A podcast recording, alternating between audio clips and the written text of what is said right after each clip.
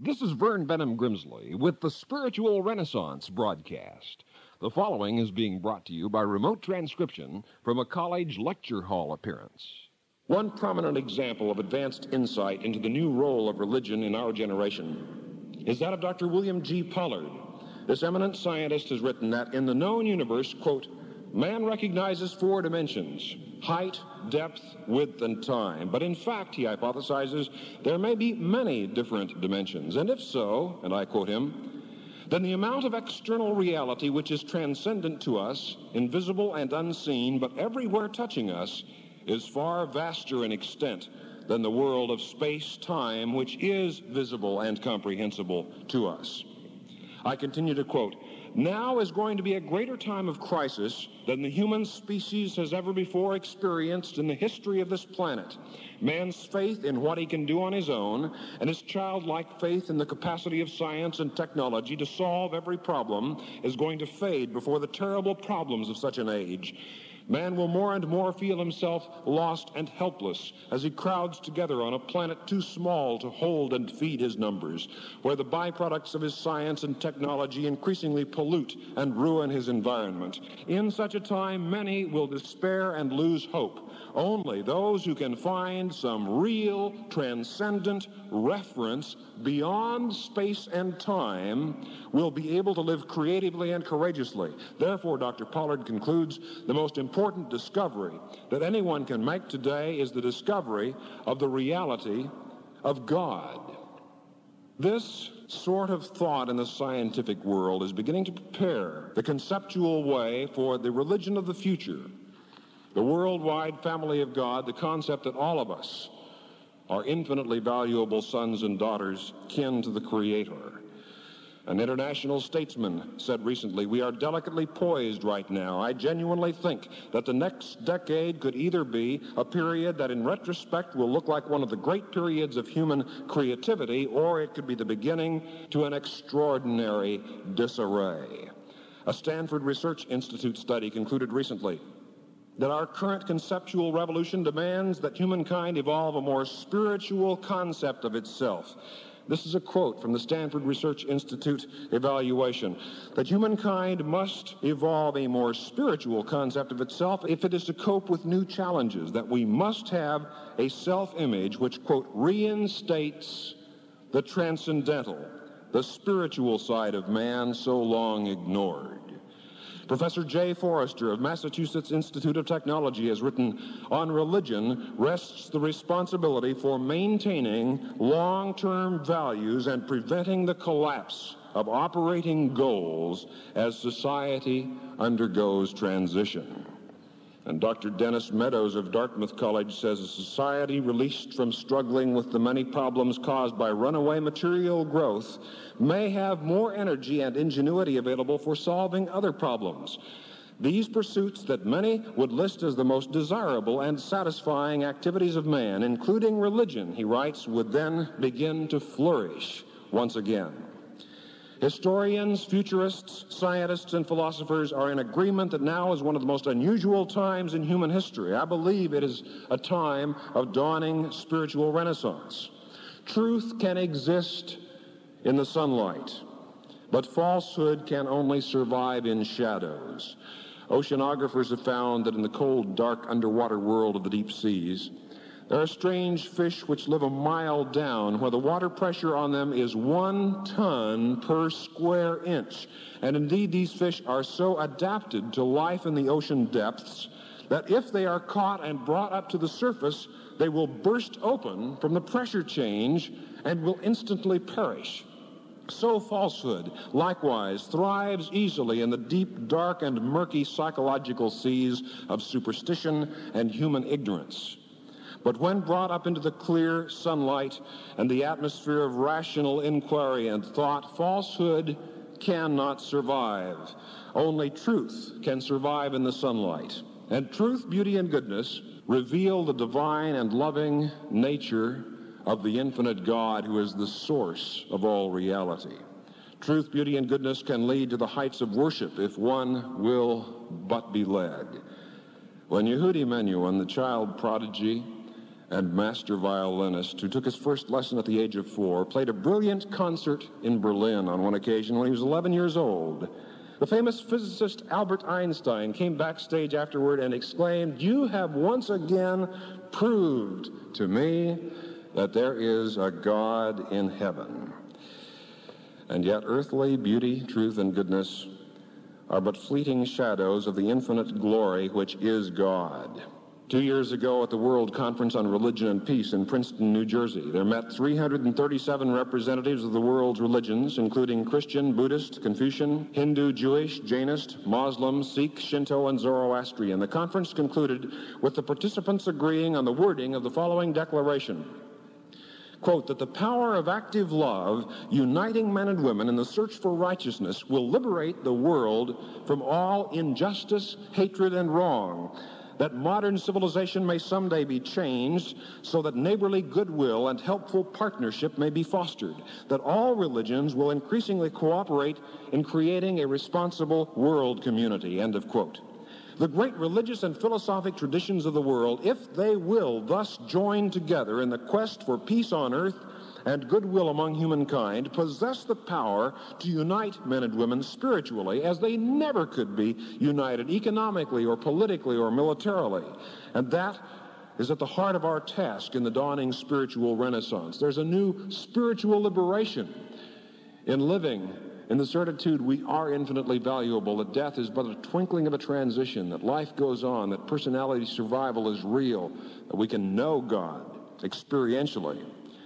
You've seen bugs flying around a porch light at night, whirling, spinning, colliding. That is one of the closest analogies I can imagine to much of humankind, bumping, reeling, revolving in the frantic frenzy to get rich or pursue power or find fame. And when their lives are over, many have accomplished little more of real value than a swarm of gnats after a hard night at the light bulb. Dizzy, distraught, disappointed. That is how many a person feels after a lifetime of pursuing only earthly things which cannot satisfy the spiritual questings of the soul. Truly, as it is written, man cannot live by bread alone. Our hunger is for the finding and knowing of God.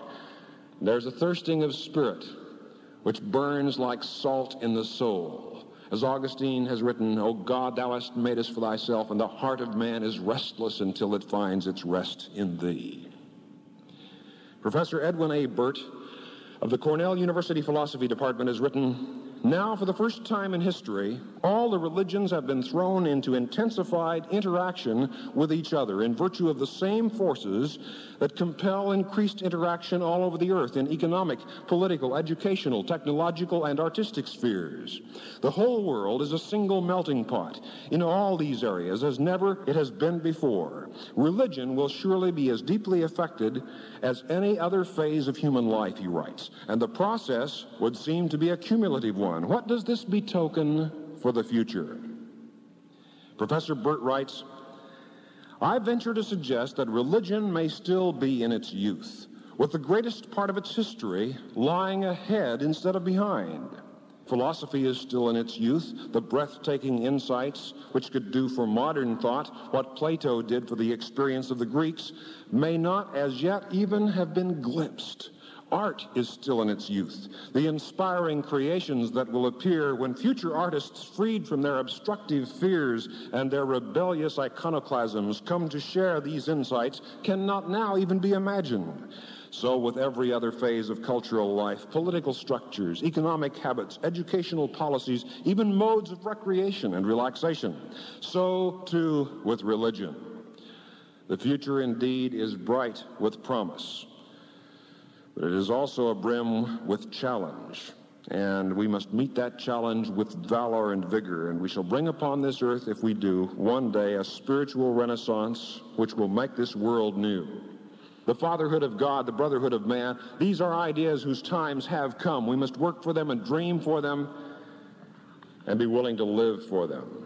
Science asks the quantitative questions how many, how big, how far, how much.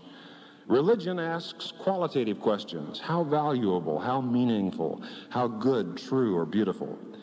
These questions and their answers can never really conflict. Science can explain the geology of a mountain, but it cannot explain the theology of the Sermon on the Mount. Science can sort facts, but it cannot judge values. Only philosophy and religion are able to converse with these higher realms of spiritual thought and wisdom.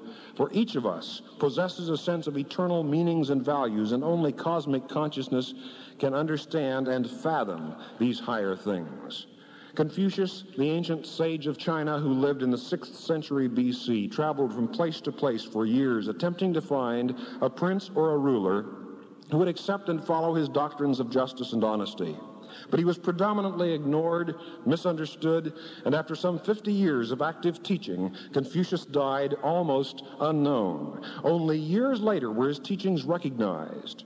On every dusty page of world history, we find the story of some great man or woman whose noble idealism seemed senseless or futile at the time, but who later came to be honored for his or her wisdom. Let us resolve to drink freely from this fountain of our forebearers' courage and ourselves dare fearlessly to seek and live the truth as we can find it.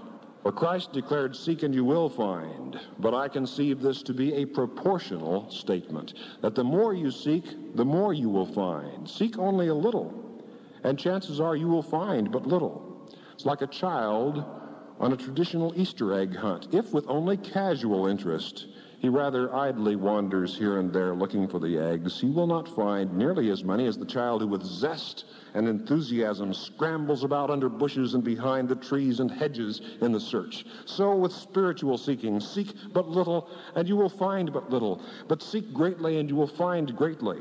Seek spiritual truth half-heartedly and you will likely find but half a heartful. But seek with all your heart, and you will find a veritable heart full of peace, joy, and the love of God and the love of others. And we'll have a sense of real kinship, vital companionship and fellowship with the God of this universe, who is the inspiration of one's soul and one's life forever, for all eternity. Spiritual things are the most important things, the most vital, the most joyous, the most real things in all of human life. And their source is God. The most real experience one can have in all this universe is the finding and knowing of God and a sense of eternal values and eternal life and the quest for perfection.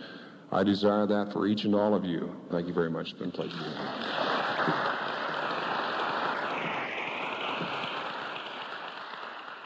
The preceding has been brought to you by remote transcription from a college lecture hall appearance.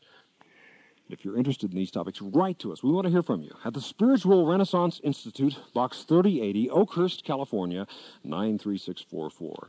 That's the Spiritual Renaissance Institute, or abbreviated SRI. For those of you listening in other countries around the world over our international satellite and shortwave network, let me spell the mailing address SRI Box 3080.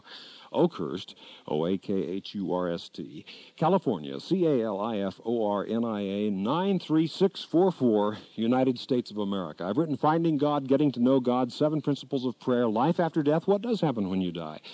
You're interested in these topics, no cost, no charge, no obligation. Nobody's going to come to your door with an attache case and try to sell you something. Simply write to the Spiritual Renaissance Institute Box, 3080 Oakhurst, California, 93644 USA.